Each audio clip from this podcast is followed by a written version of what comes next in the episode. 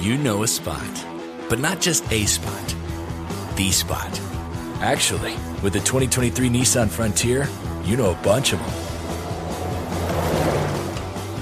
But the key to these great spots?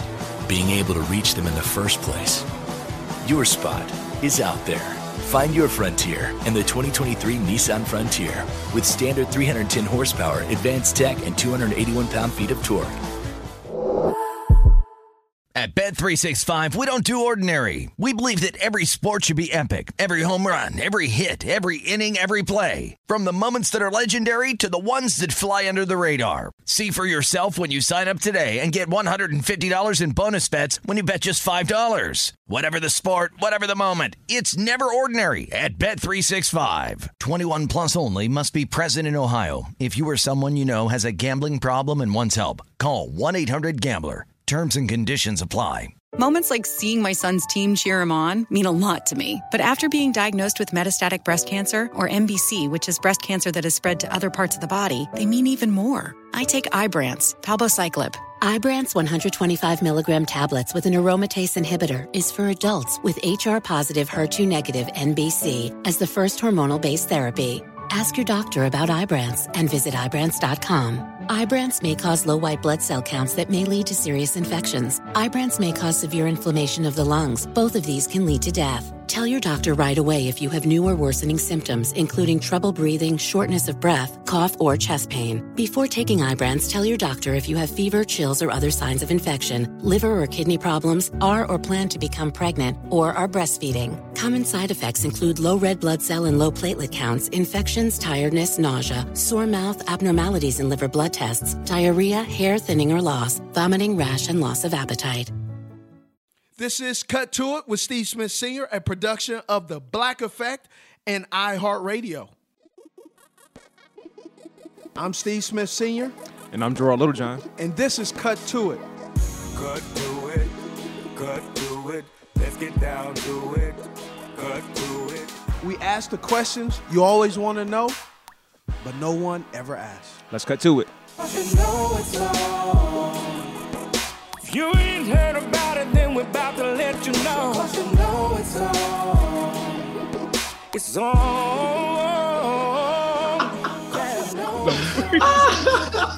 uh, made it through the weekend. It was pretty good. Made it through. Hey, some people don't make it say, through. That made, made it through on weekend. You're like, weekend's supposed to be celebratory. You made it through. Like, you're supposed to make it through the work week. Yeah, sometimes, though, the, the weekend... It, If you're a husband or a dad, uh-huh. and you know you have, oh, you got s- more work. Yeah. You got so sometimes it's like sports activities. Oh man. Yeah. Sometimes parks. Yes. All that stuff. Yeah. Yeah. So it, it doesn't. Sometimes you're like, man, I can't wait till structure comes. Yeah. Right. So well, that's why I said I made it through. It's not not bad. It's just. But then you find yourself tired, right? Because yeah. you just want to go. You just want to get home. Like for me this weekend, you just want to go. You want to get home. You want to watch some N B A playoffs. Oh. Um, my bad, man. St- Steve, for context, is a uh, is a Clippers fan. Yes.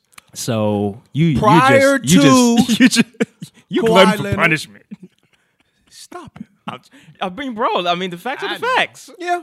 But do I not ride with my team? You do. Oh no, that's that's that's definitely a fact. You like, you I, rock the Clippers hats. You rock the and there's no and there's no knock against the Clippers. You can't. But it's but it's, I'm I'm excited. Look, I yeah. I. I This is the furthest they've been. They've never been to a conference finals, right? We, we ain't going no further. We not. You know what I'm... Playoff, playoff P. He's showing up, though. Uh, I mean, just not on the free throw line, but yeah. Stop it. Did you hear what Shannon Sharp said about him? What did he say? He called him polyester P. Oh. You know why polyester? Why? Because when you heat polyester up, it melts. Oh! You put some heat on it, he melts. Come on, Shay, playoff, Shay. Playoff B. Playoff B. Yeah, it's tough. It'd be, it's... It would be a much different series if Kawhi Leonard was playing. I I, th- I believe it may be a worse series. I, I'd love to hear your thoughts on why you think that. We look at all these guys that are getting together with other superstars. Mm-hmm. Brooklyn. I, I, I'm not. I'm not a huge fan of Leonard, just in general, or, or of on him that coming, team? coming to say hypothetically come to the Lakers. I mean the Clippers, Clippers. Because Dame is such an I S O player. Uh-huh. He could give you fifty, uh-huh. but he doesn't play defense. Okay. Right? And if he when he goes in those fifty points, when he's going cold, when he goes cold and he's shooting a thirty-eight footer, yeah. it's donking off the rim, and the other team is getting the ball and, and sprinting and down the court. Transition. And transition. In, if you're going to have those type of all-stars, you got to have some of those all-stars. You got to have your specialists. And mm-hmm. I think teams are starting to see that. If you're going to have some specialists, you, you got to have guys that show up on both end of, end yeah. of the court. Two-way players. You got to have two-way players. In, in today's N B A, you, you got to have those guys. And they're not there. Even yeah. And and that's I, why I think the Clippers roster overall, I, the only thing I, I've always come to is are is Paul George and Kawhi too similar? Like you know you know what I'm saying? Like you have you have LeBron and A D, complementary players. A D can do some things LeBron can do. LeBron can do some things A D can't do. You, you look at, even though Brooklyn got eliminated, you look at K D and yep. James Harden and Kyrie. They all do something. They all do. Things that are similar, but then they all have distinct differences. I really K D, K D, I mean, excuse me, uh, Kawhi and Paul George are very similar. So, do players. You think Paul George plays just as good of defense? He's a good defensive player. Okay. Yeah, yeah. So, it, you know, but you know what I'm saying? Like complementary you know players is with? The only thing that I see with with that particular duo that they're not that complementary. It's almost like wash, rinse, repeat. We got the same guy that. You know what it seems like, though? He seemed to play better as the head guy versus... And Paul? Yes. Oh, absolutely. I, I agree with that. He seems to be an outstanding Batman. Yeah. He has gotten lost in translation in the game with of Kawhi. Being a Robin. Yeah. And everybody that, can't do that, right? right remember, remember how much uh, uh, Chris Bosh struggled when... LeBron came to the mm-hmm. Heat. It was it was it's different when you're used yeah. to being the guy who gets buckets, yeah. and then you gotta have to take the second seat, or with, with Chris Bosh, that third seat. I see. I, I'm really I'm a basketball fan that knows zero about basketball. you uh, we we always joke about this, like when we chilling. You know more about basketball than but you I, get some I don't to. I don't feel confident yeah. talking about it, so I look at it purely from a. I don't even look at statistics anymore. Mm. I just look at like. I watch a guy play. I'm really surprised how James Harden morphed his game. Mm, yeah. Right? I also look at people are talking about Kevin Durant. He can't win the big one. He carried that team. He missed the shot. Okay, great. Yeah. I just look at it purely as a, not as a purist, not as someone that knows the game, not as athleticism, being an athlete. I just kind of go, man, I love watching basketball. Mm-hmm. I love I love playoff basketball. Uh, me too. Uh, I, I, I watch every single playoff game. Yeah. My wife knows when playoffs are on, I'm watching. Unless it becomes like a complete beatdown, like the like that Hawks game the other night. Which, man, how about the Hawks, man? The, that's which, interesting. Where you say that's interesting? Because you have a head coach that didn't want the job, mm-hmm. an interim head coach, and they didn't really want to give him the job. They ran out the other guy. Yeah. And I think I find it extremely interesting with Trae Young. And this is the part about sports that you got to be careful of. Okay. When you draft your franchise and then you allow who's going to coach by how they work with one individual. Mm-hmm. And that one individual doesn't buy into or he doesn't like how he's being coached. And then that guy gets fired. Yeah. And then now you see, you know, quote unquote, you got to give him the buy-in. He signed that check, yeah, right? And then now you got a guy, Holiday. Holiday is putting them paws on him. Right. I mean, he's, he's always – Holiday is a defensive monster. That's what you want him to do. Correct. Yeah.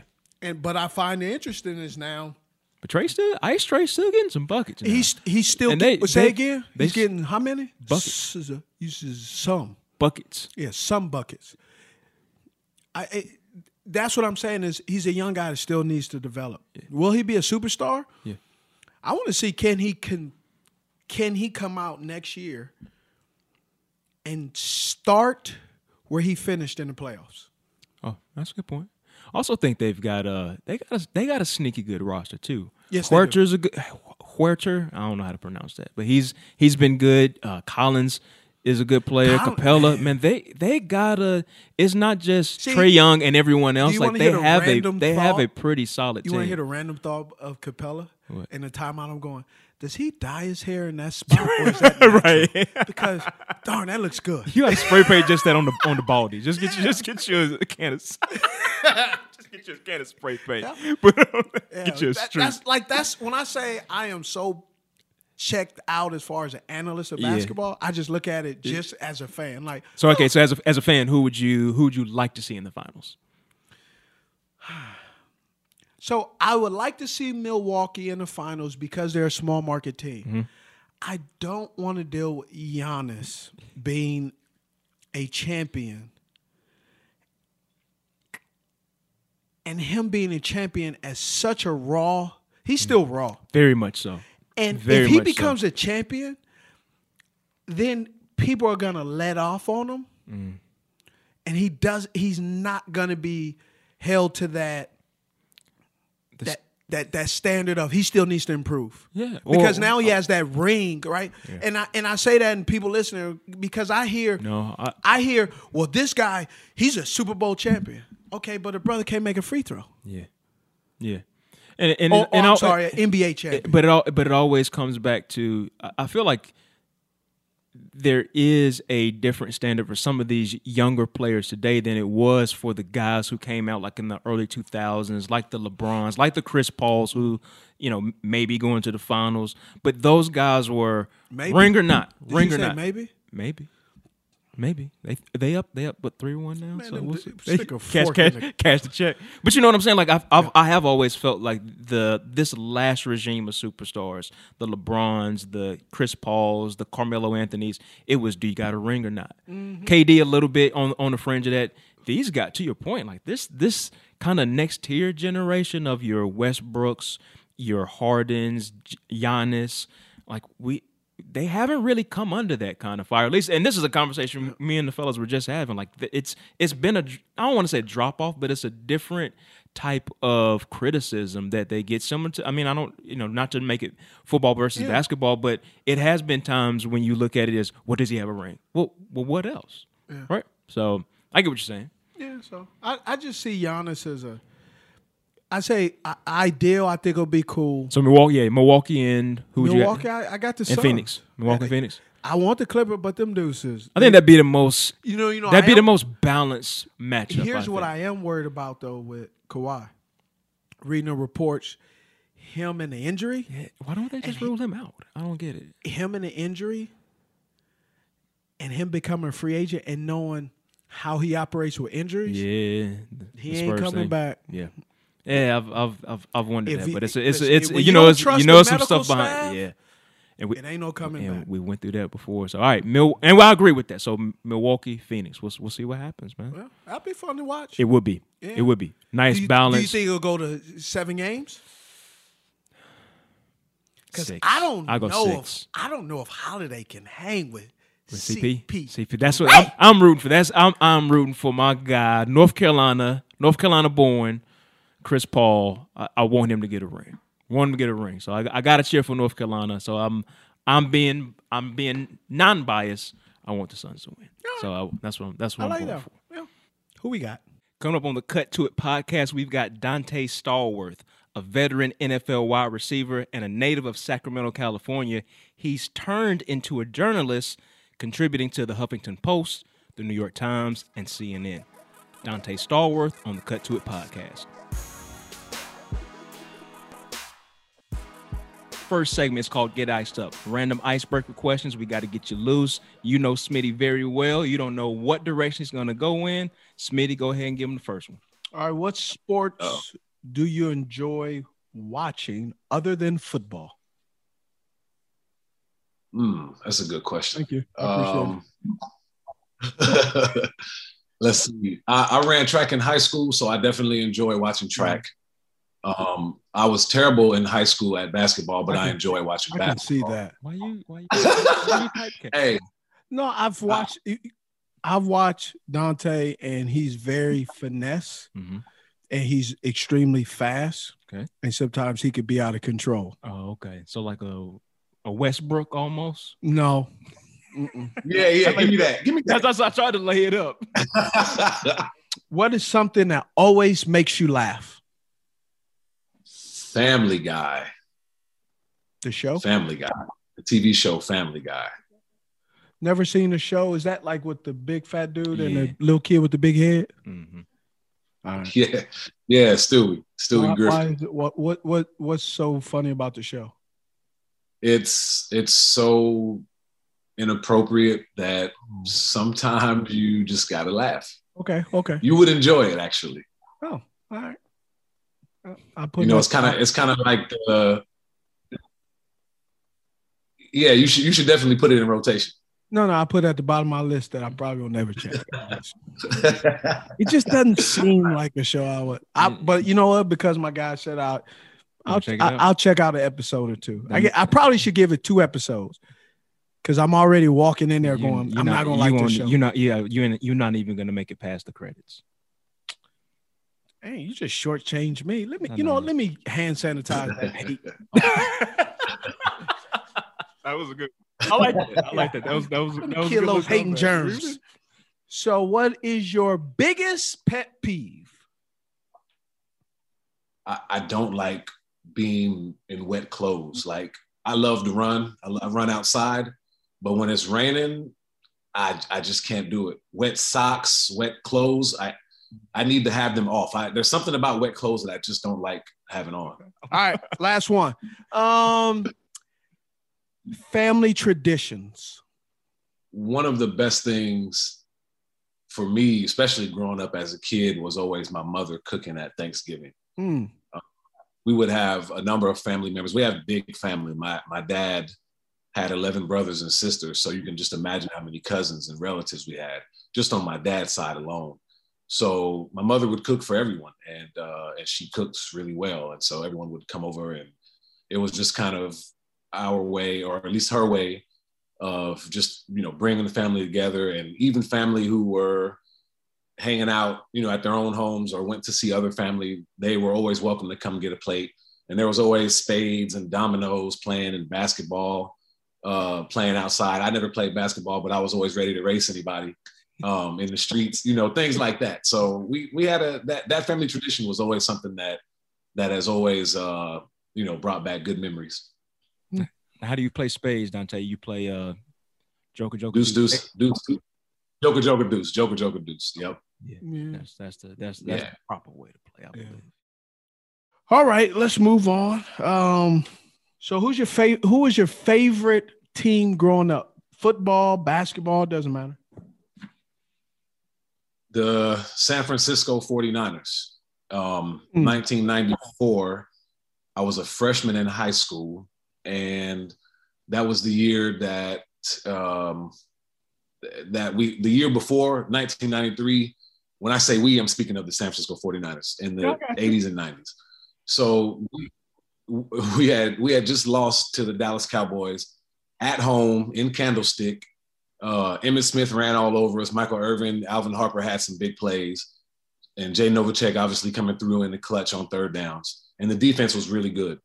So the next year we we made some changes. We brought in Gary Plummer. We brought in Ken Norton from Dallas. We brought in uh, the incomparable Deion Sanders, who didn't make it to the team until week three against the Saints, I believe. And at this time, I could tell you the roster of every team. I knew every coach, head coach, uh, coordinators. The street, yeah. though. That was the tip, man. That was a team. Dallas, yeah. Oh, yeah. Dallas, oh, yeah. San Francisco, San Francisco yeah. Philly. Mm-hmm. Um, That's when everything went through the N F C. Yeah. Whoever in right. the N F C right. won would pretty much right. win the, win yep. the championship. Yep. That's uh, who else? Uh, the Packers with with, yep. with, with Sterling. Mm-hmm. Then you have Philly um, when they had Keith Byers, left-handed, throwing a throwing a uh, little toss sweep, th- uh, toss sweep pass, a uh, halfback pass, and they had Charlie Garner. Yeah. Right. Um, just all the different players, man. So mm-hmm. the the the N F C. Championship always went through the N F C, right? Very few A F C, right. A F C teams ever had a had a chance. I, I still have every game on V H S, by the way, recorded. All every game that's with the commercial from week one to the Super Bowl, all of it. Wow, all of it. V H S. No, actually, you know what? I used to pause. I used to hit the. I used to hit the pause button to to save um to save tape on the end of that tape, because the tape would only. If you recorded it on uh, S P, which was the highest quality at the yeah, time, it, was it took up a lot of tape. Yep, it took up three, three hours. So I would get one game each V H S tape, and that was that was my allowance. That's when I, whenever I had my allowance, I would save up for V H S tapes and posters and hang in my room. That was that was whatever I whatever I'd spent my money on. Who's your favorite athlete growing up as a kid? Woo. Oh. Any sport? My favorite. Yeah, my so my favorite athlete, I, I was a big football fan. Football was like ninety-eight percent. Give me the two percent. The other two percent was honestly was probably history and science. I, I was I was a I was a nerd as a kid, and, and I enjoyed uh, learning about world history, learning about American history, um, and a lot of the a lot of the things that I that I grew up in, even today still. Um, are things that I kind of harken back to my childhood with, you know, which his, history I write about, uh, politics and, and the history of politics, the history of sports, things like that. So it, it's it's all come kind of connected. But um, I, I would say probably my favorite athlete was, it, it, it's, I would have to say Deion. I was thinking between, um, because my four favorite football players were, were really in no order, um, probably between Deion, okay. Deion, uh, Jerry, Barry Sanders, and Bo Jackson were my four, Ooh. and Ooh. those were my those were my guys. Mount Rushmore, right there. That is, man, that's a Mount yeah. Rushmore. Yeah, I, I actually saw Jerry. I, well, we can get to that later, but I actually saw Jerry Rice as a kid, and um, he called the police on me. But uh, I stalked because I was stalking him. I was fourteen years old. We need we need that story. I'm like, oh, we can talk about that later. Nah, he, he didn't he didn't call the police on me. It was their training camp. It was their training camp. They, we were in Rocklin, and I was with uh, a high school teammate of mine who lived north of Rocklin, and I'm from Sacramento, so I was going, uh, you know, to his home in um, in Grass Valley. Huh? You going to Jerry's home? No, no, no. My, my high school quarterback. You uh, said you said stalking, yeah, and then you yeah, said Jerry's home. So I so thought you. I thought you no, I actually that, didn't that know would, what. That, that was that was Dean was, calling the police, and then I was in the bushes. Yeah, I was in the bushes with binoculars. So the the uh, I'll give you the quicker version. So the quicker version is, as we're driving by Rocklin, this is during the summer, and this is right around the time when training camp is is starting, and so I, I knew everything about Jerry Rice. He was one of my favorite players, one of my, probably, you know, one of my favorite athletes. So I knew that uh, his wife's name was Jackie. I knew that, um, you know, I, I just knew his family dynamic. Anything about Jerry Rice I had read about because I loved him so much as a kid. And so as as we were stopping to get gas, the, in front of us, there was a little convertible, it was like a blue-ish Mercedes with the license plate that said something like, "For you, Jackie," or "Jackie." And I remember looking like, oh, that's Jerry Rice's wife's name. And then I looked at the person in the car, which I was behind, and I'm like, yo, that's Jerry. And, and my and my teammate was like, how can you tell that's Jerry Rice? And back of his head, I'm like, bro, I know that bean head, that's Jerry Rice, bro, follow him. Mm-hmm. So we followed him. I'm, real, you know I'm, saying, I'm fifteen years old. This is my favorite player of all time. Now the criminal right. act begins. Right. Follow him. Right. Follow him. Hey, this way. Follow him. I got it. I got his plates. right. Right. Right. Make your right. Mama, yeah. Yeah. Making a left on a Bangor. Yeah. But you wasn't talking. Going yeah. north, south, west. For me, it was my deductive reasoning. That we, we're in Rockland, it's training camp, it's a Mercedes-Benz, Jackie's a license plate, that's his wife's name, and I know Jerry, I know the back of Jerry Rice's head. He's an African-American so, man. Hey, I, but I'm telling you, I, like, so we we didn't even get gas, we followed Jerry, right? So I think, you know, and we're in this beat up, we're in this beat up pickup truck, right? And he just sees two guys following him. So he's, in his mind, you know, I'm not thinking this at a time. I'm fifteen years old, right? This is my idol. I'm going to, like, say hi to him. Yeah, so, oh, yeah, I was, oh, yeah, yeah, yeah, yeah, yeah. I, I was, I was all, I was all about it. So we we pulled in, he he pulled in, which, you know, it, there were a lot of cars, and I figured this was the, you know, the uh, the 49ers uh, parking only, 49ers only parking. But we followed him in. And then, so he drove around the parking lot inside. So we stopped, right? Because then we're like, okay, we're following, we're actually like following him, following him now. Let's just pull over here and and uh, wait till he gets out of his car. So he parks up close.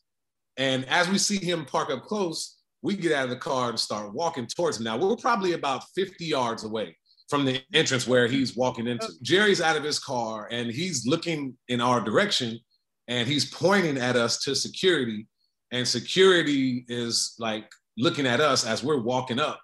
And so then the security starts walking towards us, and Jerry walks in the building. And he's like, hey, you guys can't be in here. And we were like, oh, we just wanted to say hi to Jerry. And he's like, that's a, that's fine, I understand it, but you're not allowed to be in here. And so we left. And I wasn't like, oh, I just stalked Jerry Rice. I was like, oh my God, I just said what's up to Jerry Rice. That was my story. So I, I had met my idol. And, and of course, I had like exaggerated the whole encounter. I didn't tell anyone that we stalked him, partially. But um, yeah, he like, he was like, yo, he was probably like, yo, these dudes right here have followed me from this light. And y'all need to make sure that, you know, they're not going to run up in here and try to do whatever. So, yeah, so he didn't necessarily call the police on me. It was, that was obviously hyperbole, but um, no, he, he, he did what, you know, any self-aware human being would have done when you had two people following you in a beat up pickup truck. We have to take a break, and more than anything, we got to pay some bills. Mm-hmm. Need that check. I love Cut To It, and I, I love it even more when you download us and subscribe. And you can follow us on social media too, Smitty. Where where at? That's at Cut To It on Instagram. What about Twitter? At Cut To It. Facebook? Cut To It featuring Steve Smith Senior What about online? And you can follow us at cut to it podcast dot com, where you can buy merch and you can subscribe to us wherever you listen to podcasts. I got all my answers question. Um, yeah. I got all my questions answered. That's what I'm here for, brother. cut to it podcast dot com. All right, so there we were, cruising through the new open-air zoo, when I realized that the park was closing in like fifteen minutes. Luckily, we were in my Nissan Rogue. With its powerful V C turbo engine, well, we had time to see all the animals. Whoa! And outrun a few! Drive the Nissan Rogue. At Bet three sixty-five, we don't do ordinary. We believe that every sport should be epic. Every home run, every hit, every inning, every play. From the moments that are legendary to the ones that fly under the radar. Whether it's a walk-off grand slam or a base hit to center field. Whatever the sport, whatever the moment, it's never ordinary at Bet three sixty-five. twenty-one plus only. Must be present in Ohio. If you or someone you know has a gambling problem and wants help, call one eight hundred gambler. Live Nation presents Concert Week. Now through May fourteenth, get twenty-five dollars tickets to over five thousand shows. That's up to seventy-five percent off a summer full of your favorite artists, like twenty-one Savage, Alanis Morissette, Cage the Elephant, Celeste Barber, Dierks Bentley, Fade, Hootie and the Blowfish, Janet Jackson, Kidz Bop Kids, Meghan Trainor, Bissell Pluma, Sarah McLachlan. Get tickets to more than five thousand summer shows for just twenty-five dollars. Until now through May fourteenth. Visit live nation dot com slash concert week to learn more and plan your summer with Sean Paul, Sum forty-one, thirty seconds to Mars, oh, and Two Door Cinema Club. We obviously know you grew up in Northern California, so it's a great transition. Uh, so tell me, where are you from and the place you call your hometown? Hometown is Sacramento, California, North area. Um, went to Grant High School, and, you know, we were called the Grant High Pacers, blue and gold, and we we have, you know, a number of players from my high school who have played and, and are playing Um, you know, in, in the N F L now. uh, Shaq Thompson, obviously, uh, from the Carolina Panthers, he's been holding it down, and uh, you know, it's just it's just been great to see, you know, not not just from Sac- not just from California, or I'm sorry, from my high school, but just from, you know, Sacramento and, and the Sacramento surrounding areas. A lot of a lot of professional athletes, a lot of a lot of uh, N F L players are coming out of the area, and, and it's just it's been fun to sit back and watch these guys uh, grow as as humans, as people, and as as uh, N F L players. Growing up, growing up in Sacramento. Now you're older, living in D C. You traveled New England, New Orleans, Baltimore, all these different places, Miami. Um, how would you say, with all that you've experienced and seen in your adulthood, how would you categorize Sacramento impacting uh, the way you the way you see the world today, and just how you are uh, based on all your experiences, uh, seeing all those different places? I think uh, just being born and raised in Sacramento, um, you know, I, my my mother uh, did a, did a great job of uh, of raising us. Uh, I have three other brothers and sisters, and you know, my mother was very grounded in uh, in in Christianity, and so she instilled a lot of that in us. And also, Mama didn't play; she had the belt or spatula or whatever else was on hand to tie in that spirituality, that religious, those religious uh, teachings with the belt. Um, and a lot of that comes from, uh, you know, just just my my upbringing, being in Sacramento, seeing, uh, you know, being being in Sacramento, but also realizing that um, that the that the world was a lot bigger than Sacramento. So I don't think that it. Uh, that it impacted me in a in any kind of a negative sense. I think that, you know, growing up where, you know, Sacramento, there are, like any other uh, inner city, there are gangs and drugs and violence. And uh, my, at, you know, growing up growing up in Sacramento, where I grew up, in high school that I went to, that was not immune from any of those things. But, you know, just the sense of community that we have in Sacramento, Um, the sense of brotherhood, I, I think a lot of that, it, it all surrounded around my high school football team. And that, more than anything, brought a lot of people together. So I understood at a young age how how important sports were, uh, bringing people together. And I think that that that stayed with me, you know, through all my travels, you know, uh, in throughout the N F L and college, post-N F L, politics, I, I think is as as divisive as we've become as a nation, um, the, I think the one thing that people can can can all agree on is how much uh, football has has played an integral part. No, you know, no matter what your politics are, no matter what your political ideology or alliances are, I think when when people people get, you know, a football game, you know, it's all about their team versus your team. And somehow I, I've, I've, you know, no one has mastered it, but, uh, you know, somehow you try to find a connection between, you know, what we can do as, as a nation to, to, to, to build a better cohesive, egalitarian society where, where people can get along, you know, with different political ideologies at a football game, but take that to the next step and where they can get along and, Uh, and and try to try to pro- progress together as as a nation instead of being extremely divisive as we are. Where did your where did your thirst for knowledge come from? When you, you mentioned you're big in history, science, education, where did that thirst of knowledge come from? Oh, you know what? I, I don't know, man. It's, it's just it's as long as I can remember, I was always uh, as a kid, I used to read the encyclopedias that we had at home. I would always, in the libraries uh, that we would have, and, I, and we would go to, like, you know, as a kid in elementary school, I would always check out, like, the Greek mythology books, the ancient ancient uh, Egypt. I, I loved reading about uh, hieroglyphics and just all these things about world history. And I, I honestly, I don't know where it came from, but I but I do know that my parents helped foster that mm. by, um, you know, getting me books, buying me a telescope before they bought me a football. Um, all these things kind of kind of nurtured my curiosity. And uh, I, I think probably the biggest thing that that enabled me to understand how big the world was, was that I, I was enamored with, um, with astronomy, with space, learning about the planets. So I knew that, you know, starting off as a kid, I knew that the world was bigger than Sacramento. Um, and, and, and that, I think, I believe that directly came from my love of learning about the planets and learning about how how different planets operate and, and why they are, the colors they are, the sizes they are, these different things uh, intrigued me as a kid. And um, it just kind of, my, my intellectual curiosity blossomed as a child. And it's, you know, it's, it's, I think it's still there. It's something that, you know, I always enjoy learning about more things, more history. There's, there's so much that that's out there to be learned and no one can know everything.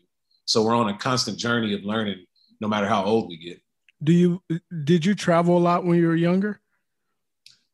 Uh, in my mind, I did. I, I didn't. Um, I didn't have the means to. But when I when I did have the means, I actually didn't until probably a few years after I was in the N F L. I didn't get my passport till till really till I was forced to, because when I we were uh, when I was uh, playing for the Patriots in two thousand seven, we were supposed to go to China to play a preseason game, and so we had to make sure that everyone had passports. And I did not.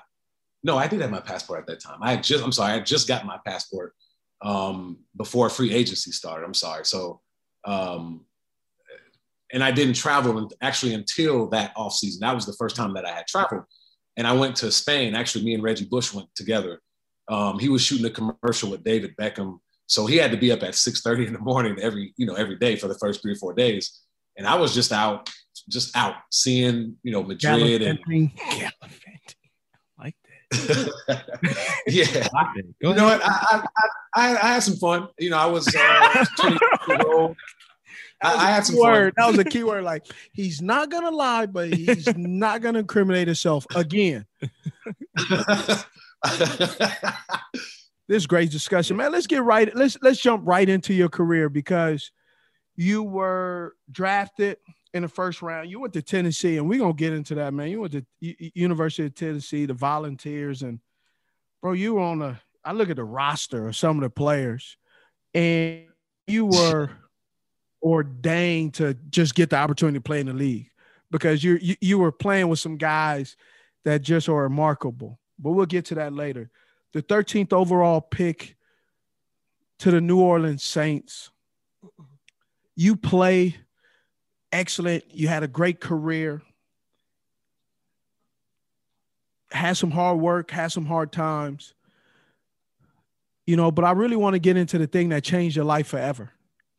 Right. And and and um and the reason I say it, and why I want to jump into that, because a lot of times when ath- us athletes, when we make mistakes, so many people feel whenever we say something, they only bring that up to almost shut us up, to tell us, well, you did this, so shut the blank up. Or, or dehumanize and, you. And, and, and dehumanize you.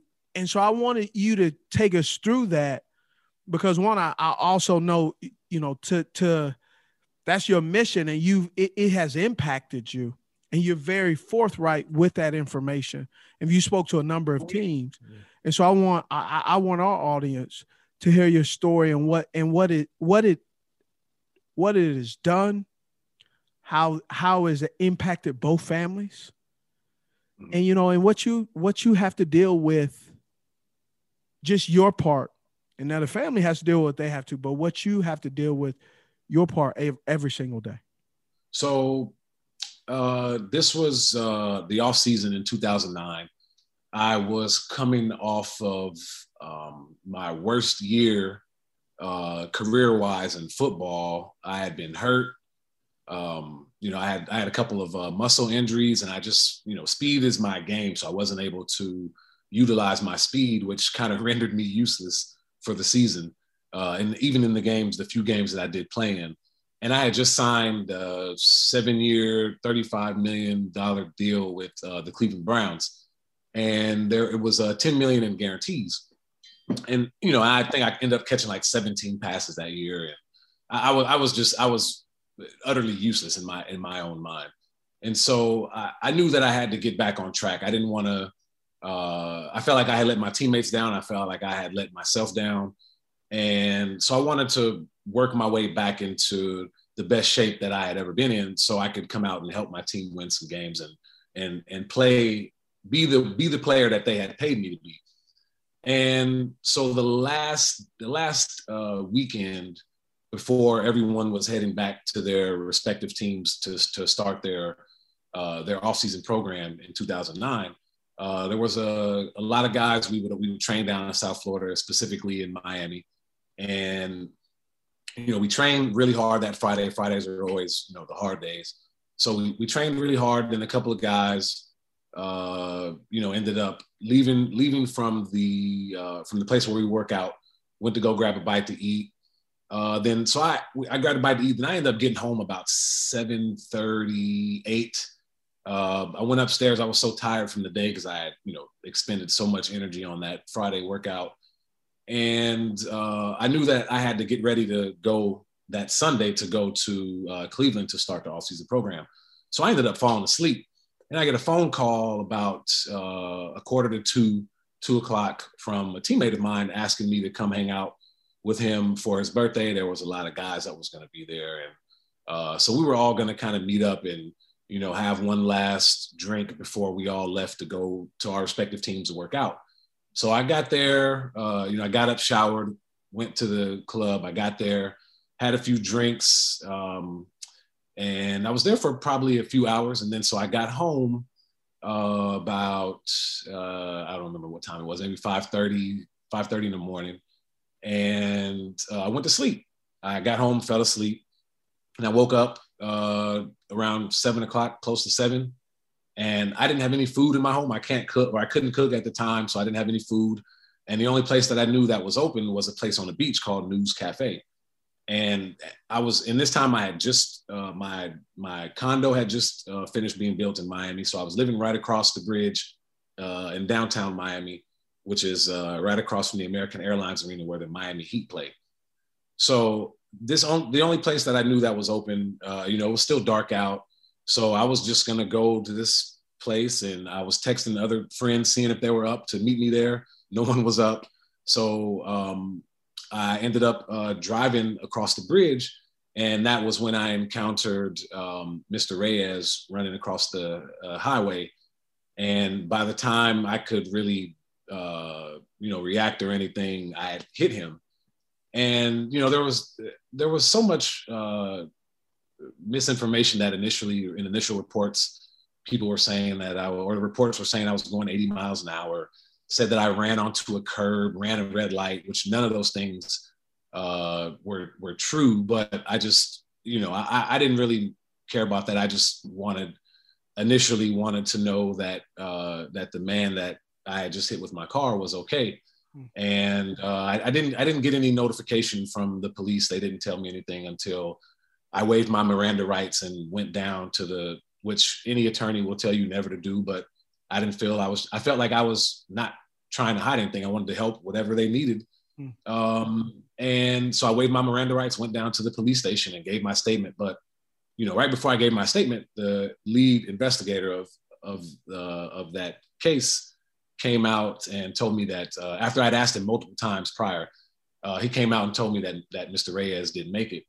And so, you know, I, I, as any normal human being would do, I broke down crying because I was like, not because of, of, uh, you know, any trouble that I had thought that I was in. It was got, because you, of, you got some heavy information in which you were, you were the driver and, and, right. and it was part of your participation.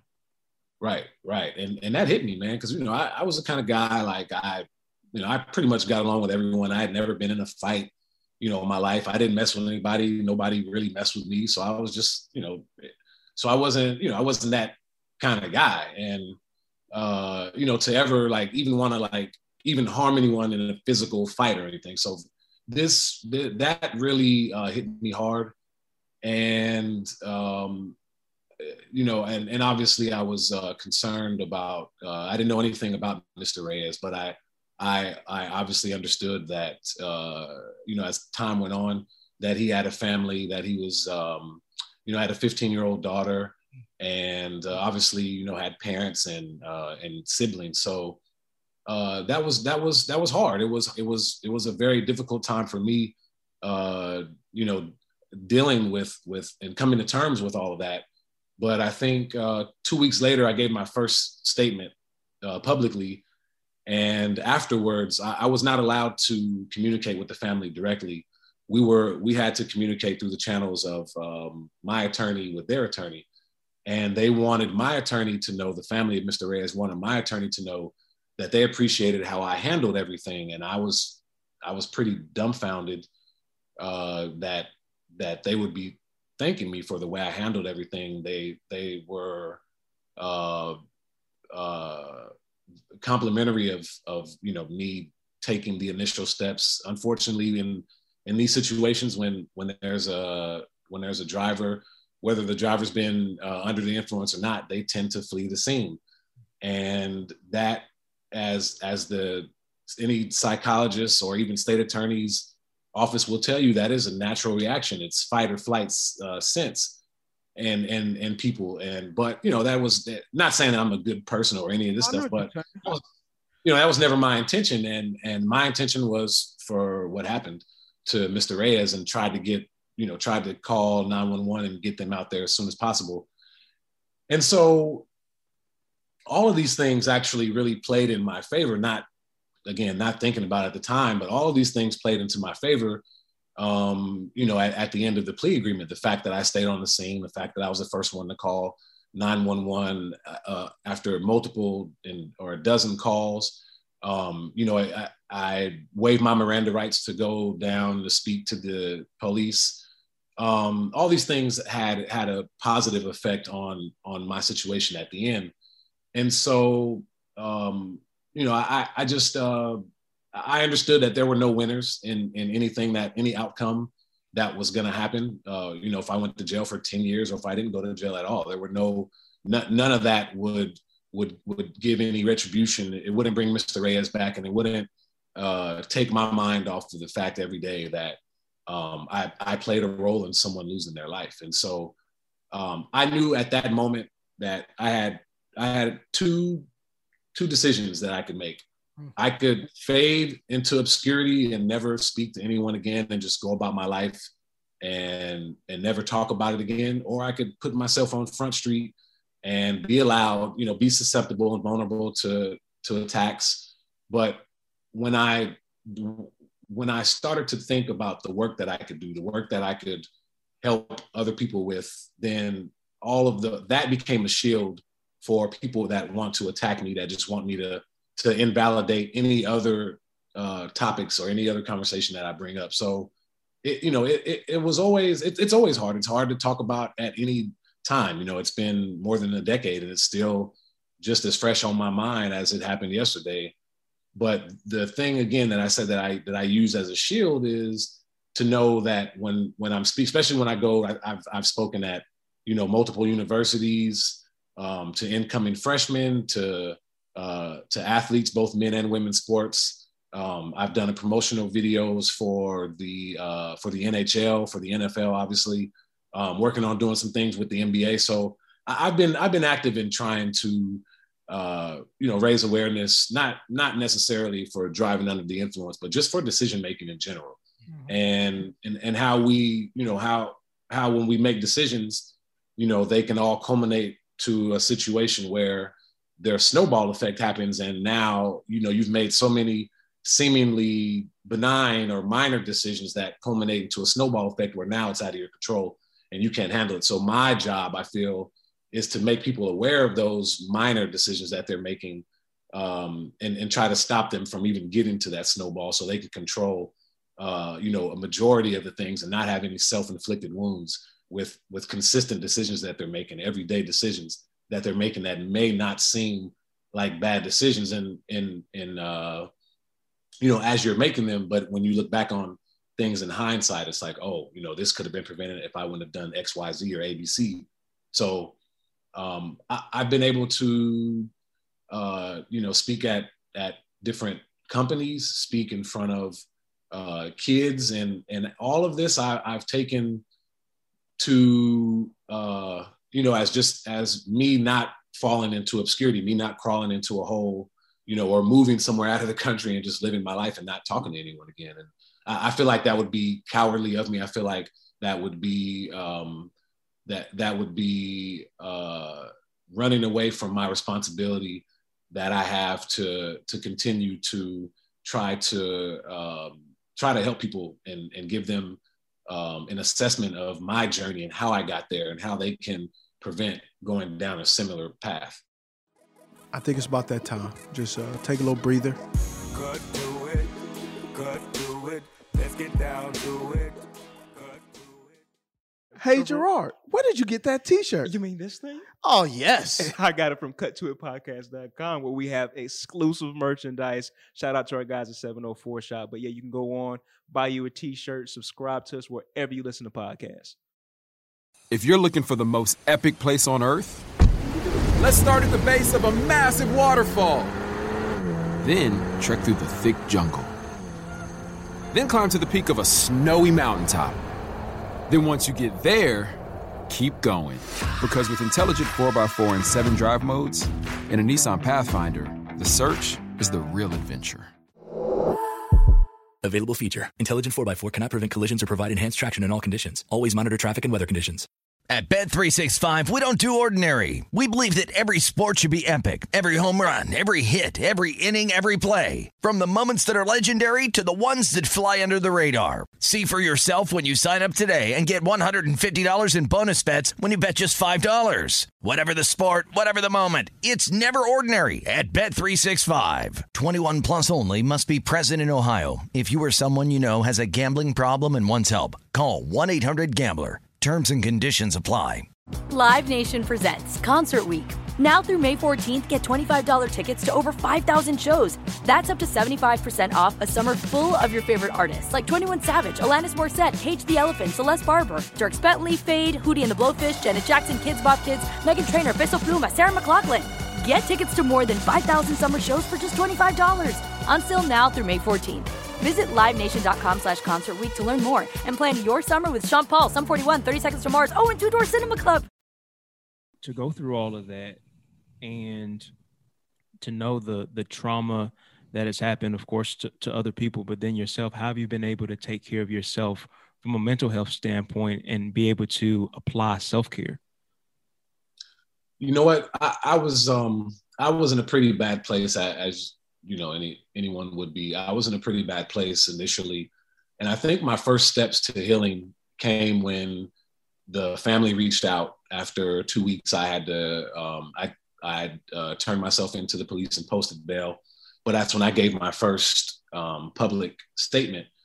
And, um, and shortly after that, they thanked me, you know, for the way I handled things from, you know, from the onset, which uh, which honestly started my healing process. Uh, it didn't happen that day or the next day or the next week or the next year, but I think the fact that the family um, was appreciative of, you know, how I handled things and uh, and forgiving, and uh, they were instrumental, honestly, in in the plea agreement. Um, you know, and, and the reason why people don't.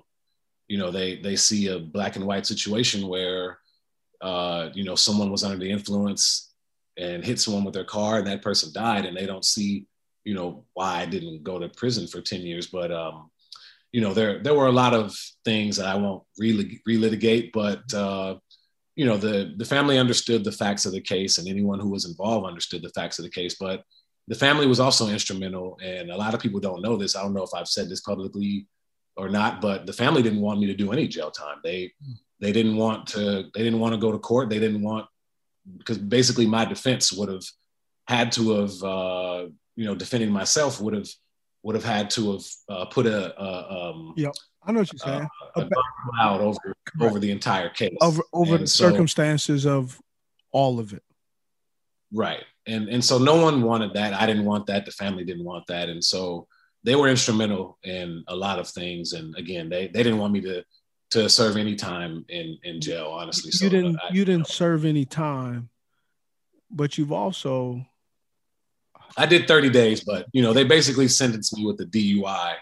Um, but what, and, what and, was, that's, and you got a D U I, thirty days in jail, but you also are never, you're not allowed or ever to have a driver's license, correct? Yeah, I, I cannot. Um, my my driver's license in Florida is suspended for life. Um, I guess I can apply for a, a license elsewhere. I live in Washington, D C. I've been here for almost seven years, but you know, driving again has never um, been something that's on my mind. I, I, I'm lucky to live in a city where Um, you know, the uh, it's pretty easy to get around. There's a lot of people that walk around in, in oh, D C. And he was he was in Baltimore doing the internship uh, when I was there, yeah. and he didn't drive there either. Wow. Yeah. You, you yeah. know, it's and, and I learned that uh, about him. You know, just, you know, a lot of people just see one thing and they go, oh, you know, but there's things that you've been, you've been experiencing almost ten plus years now that are, that's literally every day of his life that he, yeah, you know, obviously the family has, has to deal with that as well. But it, you know, I guess one of the questions I've always wanted to ask, ask you, I know I've been in car accidents when I was a young kid, and there's times where when I go to sleep or I close my eyes, I can s- see mental images of things. Have you experienced that? Uh, yeah. Um, yeah. And honestly, it's one of the reasons why I don't, why, why I don't necessarily care, at least at this point, to like drive again. Um, hmm. And, uh, you know, and, and it's something that, uh, you know, I had to, luckily the, I, I was very reluctant, but the N F L essentially uh, forced me to, uh, to see a therapist, you know, mm. shortly after it happened. And, um, you know, it, it, just as an N F L player, you know, our whole mentality is to grind through it. Right. And, and to not let your opponent compartmentalize, see your weaknesses, right? Mental, physical weaknesses. Don't let them see you tired, right? When we're training and, and we're doing these sprints, no no bending over, no no bending your hands on your knees, stand up. You know what I mean? All these mm-hmm. types of things that are ingrained in you as a player, and it's not necessarily easy to switch those things off, uh, you know, in, in in real life, in actual life, outside of the football game. So um, there were a lot of things in those therapy sessions, man, that I that I learned about myself that um, that I didn't know I, I was uh, that that were kind of like like hidden beneath the surface. And um, you know, with, without without those therapy sessions, I, I I don't know, you know, where I would be right now. So I'm actually glad that the N F L did that, and it also enabled me to to realize, like, you know, and, and I studied psychology in school. You think I would understand this, but uh, I think the football aspect of my life kind of took that over. But it, you know, you, you when you speak when you're speaking to a therapist, there's just this this uh, societal norm that it's just it's shunned upon.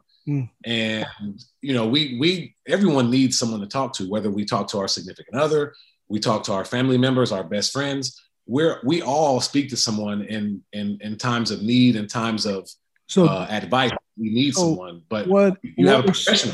Are, what are some of the things, if you don't mind sharing, that you discovered th- through the, through therapy that were beneath those, the, the root of some of the things that you may not even, you didn't even know were there? Um, I think there was a lot of, uh, a lot of built up anger that I didn't realize was there. Mm-hmm. Anger at, um, at me putting myself in that situation, anger at, uh, people who didn't, uh, you know, know the situation, Uh, but just kind of saw, you know, the X, Y, Z, and they came to their own determination. Uh, not at all anger at Mister Reyes, just anger that I put myself in that position, yeah. and anger at a lot of the the the fallout uh, of the fallout of what, what transpired after. Yeah, yeah, and because I, I I I hadn't realized it, but I had hit it really well because again, it was just a you know I needed to stay focused on my task at hand. Uh, and and the anger just was kind of pushed off to the side. And um, now, oh, hold on, though. After after you went all th- through this, go through a trial, during this process, where were the Cleveland Browns? Um, well, they had just brought in a new head coach, and and and honestly, there there were a couple people behind the scenes that were that were reaching out. Uh, you know, checking on me and, and asking if I could. Yeah, yeah, yeah. I was very appreciative, and, and honestly, I'll be real, man. I know uh, a, a lot of a lot of he gets a bad rap, and some of the things, you know, obviously, I don't agree with that. Some of the decisions that he's made, especially, you know, earlier on as his tenure as commissioner. But uh, Roger Goodell was very instrumental as well, which surprised me. I, I didn't know him at all. And, you know, and I'm like, you know, this is like my first time meeting him in this situation. And you're in trouble. You know, yeah, you know what I mean? Meeting and, the commish while you were in trouble. Yeah. I don't right. think that's going to go over very well. Right, right. And um, and I had a I had an opportunity um, to speak to him one-on-one. He invited me in, the, in his office. And one of the things he told me, it was just he and I, one of the things he told me was, um, you know, before you walk in this office, you're not walking in here as an N F L player, and I'm not the commissioner. You're walking in here as a man, and you're walking into my office, and I'm a man, and we're going to have a man-to-man conversation. So basically, he was like, take off your football hat. This has nothing to do with football. It has nothing to do with business. We're just talking man-to-man. And he shared some things with me. I was like, why is he telling me all these personal things? But, uh, you know, at the end of it, I realized that, uh, you know, even through everything, he um, and people he had spoken with and, uh, you know, other owners that I had played for at other teams, um, he understood, that, you know, from what he told me and what he'd heard from them was that, you know, he's not a bad guy at all. He's just, he's a good guy that just made a horrible decision, and the outcome was very bad. Uh, you know, the, the outcome was um, uh, something that was irreparable, right? And so uh, we talked a lot about, about you know, moving forward and what I, what, what I saw in myself, what I saw that I could do moving forward, not just to help myself, but to help society as a whole and obviously help other people in the N F L. And that was the conversation. And that was the conversation before he suspended me. He even asked me, like, Uh, you know, what do you think? He's like, if you were in my shoes, at the end of the conversation, he said, uh, if you were in my shoes, what would you do? And I said, I would probably be suspended for at least the season. And that's what he did. I'm not saying he took my word for it, but you know, that that's, that's what he did. And we had a great conversation. I still talk to him till this day. I can, I can text him, or maybe before COVID, I could text him and say, hey, I'm in New York. You know, are you free tomorrow around this time? And he'd say, yeah, I'll make time, come through. And he would make time for me. We'd speak for an hour or two, talk about the state of the N F L, society. And and I felt like I really had his ear. And and even throughout, you know, the whole thing with the protests, I talked to him a number of times and we, you know, and, and told him some things that I thought that was not, you know, that was not okay with what the N F L was doing and things that he wanted to do moving forward. And I appreciate uh, him, you know, for he he was there. He he was there for me and and checking on me regularly. And he didn't have to, you know, I was suspended. I was out of the league essentially. And, you know, he, he had no reason to, he had every reason to kind of wipe his hands with me and, uh, and no reason to continue to, to continue our communication and to continue to talk to me, but he, he did. And so I will always be grateful for him for that. And, uh, you know, he was, he was one of the people who were very instrumental, um, you know, in helping me get back into the league and talking me, talking to me, throughout that whole process, even when I was suspended. Appreciate your time, man. Appreciate you taking the time to, to really tell your story, mm-hmm. you know, to tell your why and what you've experienced, what you've gone through, how you've over, overcome it. Man, we don't take that information and, and the message and your transparency lightly. So thank you, brother. I appreciate you. Anytime. Thanks for having me. You are a unique person. You are well worth it. You are competent, and most of all, you're lovable. I'm Steve Smith Senior I'm Jerome Littlejohn, and this is Cut To It. Cut To It with Steve Smith Senior, that is me, is a production of Cut To It, L L C, Balto Creative Media, The Black Effect, and iHeartRadio. For more podcasts from iHeartRadio, visit the iHeartRadio app, Apple Podcasts, or wherever you listen to your favorite shows. From Cut To It, executive producer Steve Smith Senior, co-host Gerard Littlejohn, talent and booking manager Joe Fushi, social media team Wesley Robinson and John Show. From Balto Creative Media, Cut To It is produced by Brian Baltashevich and Meredith Carter, with production assistance by Alex LeBrecq, production coordinator Taylor Robinson.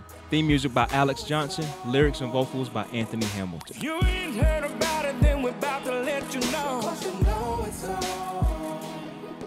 It's on.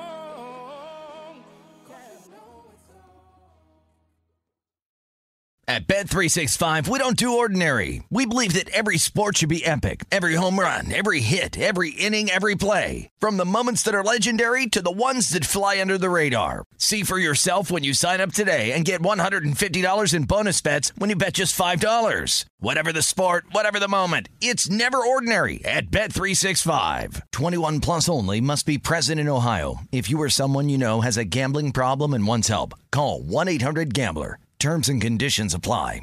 Live Nation presents Concert Week. Now through May fourteenth, get twenty-five dollars tickets to over five thousand shows. That's up to seventy-five percent off a summer full of your favorite artists like twenty-one Savage, Alanis Morissette, Cage the Elephant, Celeste Barber, Dierks Bentley, Fade, Hootie and the Blowfish, Janet Jackson, Kidz Bop Kids, Meghan Trainor, Bissell Pluma, Sarah McLachlan. Get tickets to more than five thousand summer shows for just twenty-five dollars. Until now through May fourteenth. Visit LiveNation.com slash Concert Week to learn more and plan your summer with Sean Paul, Sum forty-one, thirty Seconds to Mars, oh, and Two Door Cinema Club. Right here, right now. Find your beautiful new floor at Right Rug Flooring. Choose from thousands of in-stock styles, ready for next day installation, and all backed by the right price guarantee.